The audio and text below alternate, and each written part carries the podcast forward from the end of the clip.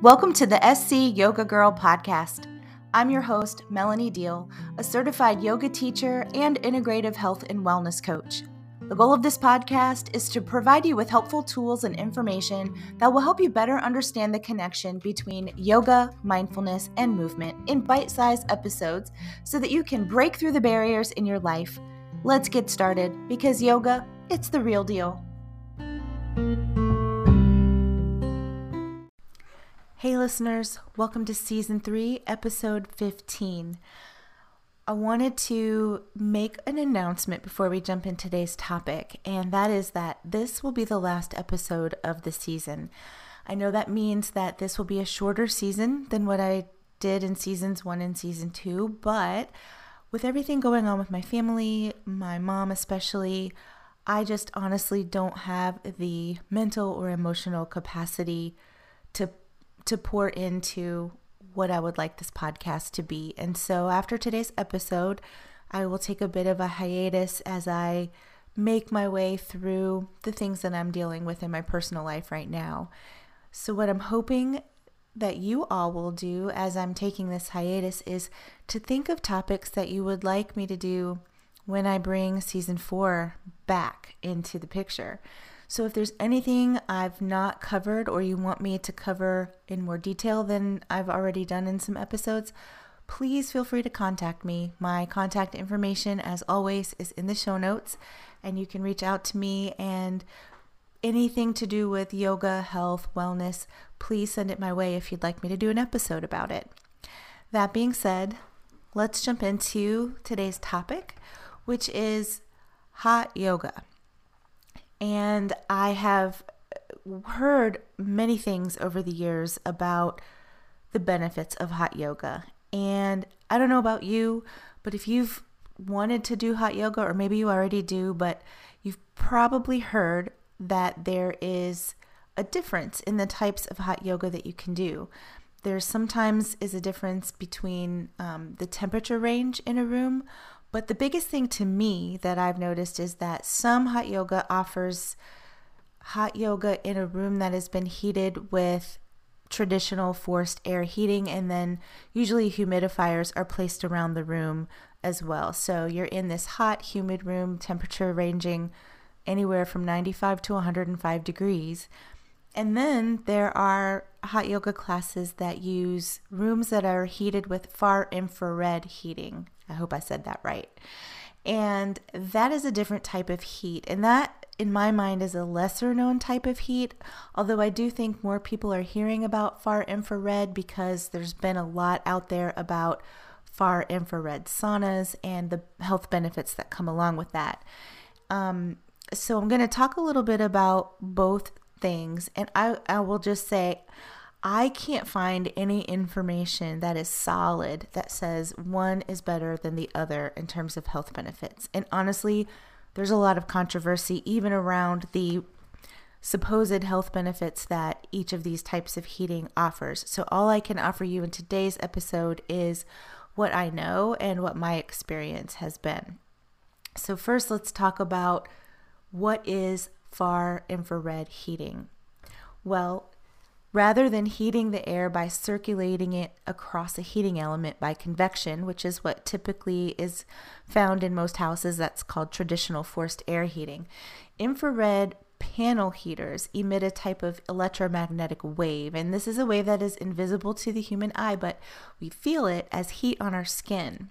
And so, what that means is that heat produced by infrared isn't air but it is a wavelength. And infrared waves are also known as heat waves because when an object encounters these waves, it produces heat due to the vibration of its atoms and molecules.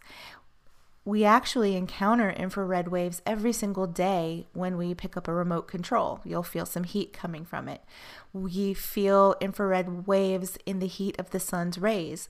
And even we as humans emit our own infrared radiation. And what that means is that infrared heat panels are typically unaffected by open windows and doors, and they can actually allow you to breathe fresh, cool, and clean air while still feeling the heat emitted by the panel. So it's much like the warmth from the sun on your skin, but without the UV rays, waves. So that is what the science behind infrared heating is. And there are some supposed health benefits to it. And I've heard all kinds of things that they help with allergies, they help with joint pain or any kind of chronic pain. Um, they help detoxify, they help you lose weight, they help with headaches. I feel like if there is an ailment or physical symptom that anyone is experiencing, if you go Google it, you are going to find something out there that says that hot yoga or infrared heating is going to help you with that thing or that symptom. So, all I can say is do your research.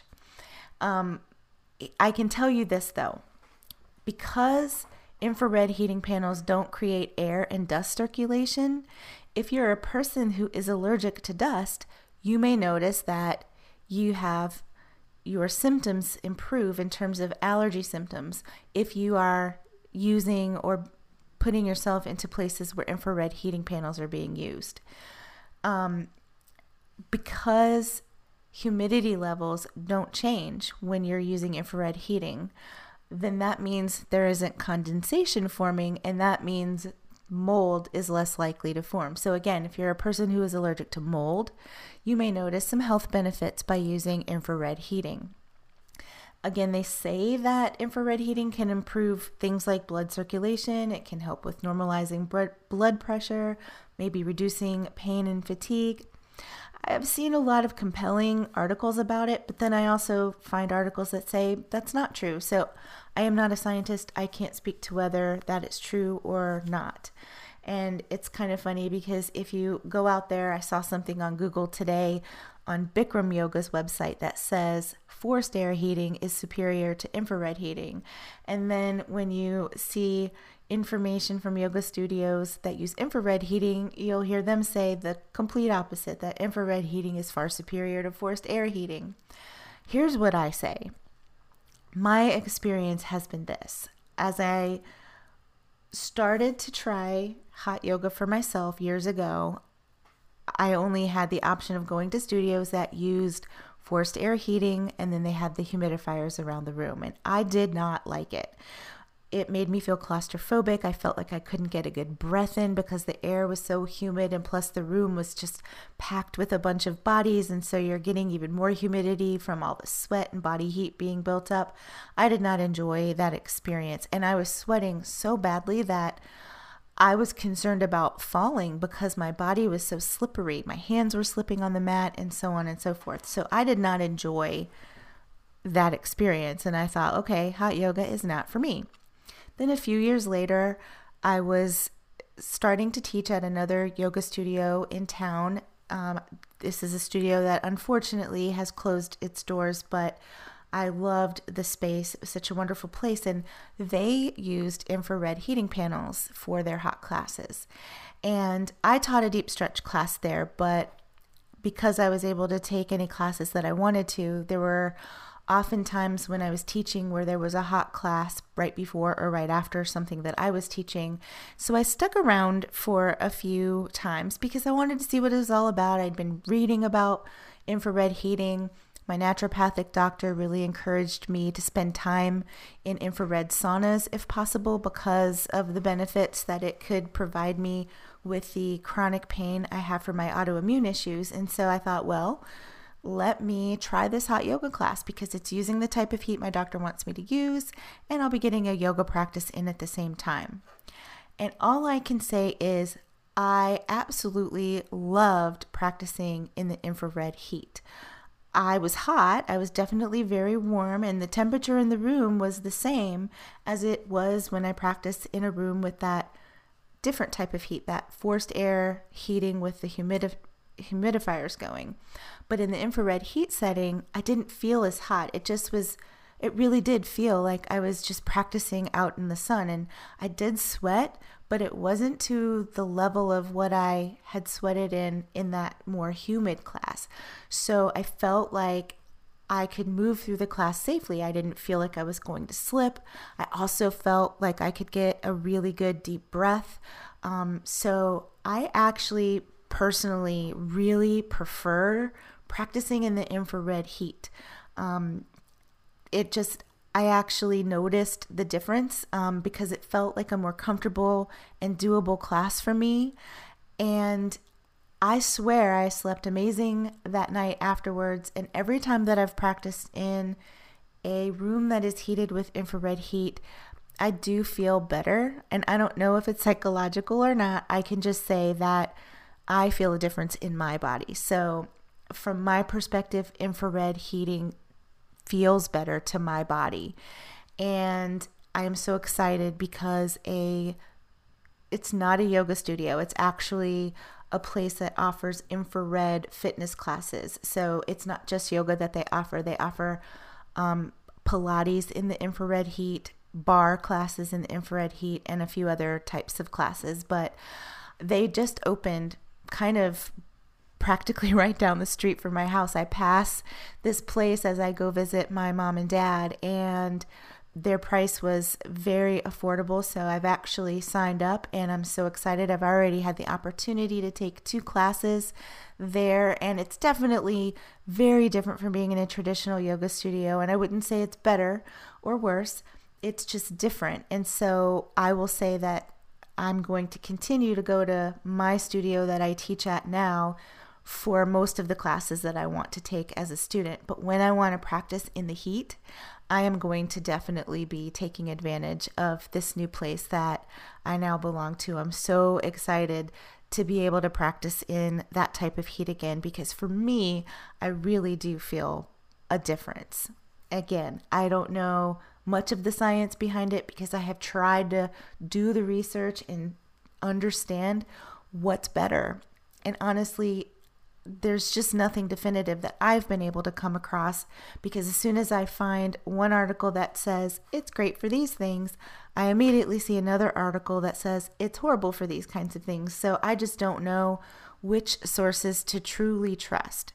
I can just say that my body, when practicing hot yoga, does fantastic in a room that is heated with the infrared heating panels. If you've practiced hot yoga before, especially if you've practiced in each of those different types of heat like I have, let me know what you prefer. Again, one is not better than the other, I don't think.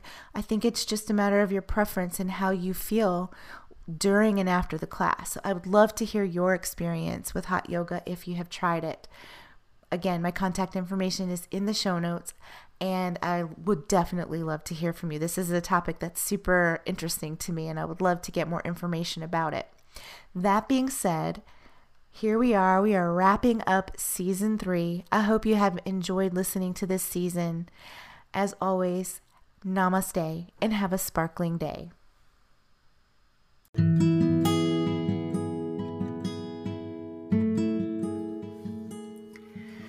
Thank you so much for listening to this week's episode. If you enjoy this podcast, make sure you listen, rate, review, and subscribe to the SC Yoga Girl podcast on Apple, Spotify, Google Podcasts, and wherever you listen to your podcasts.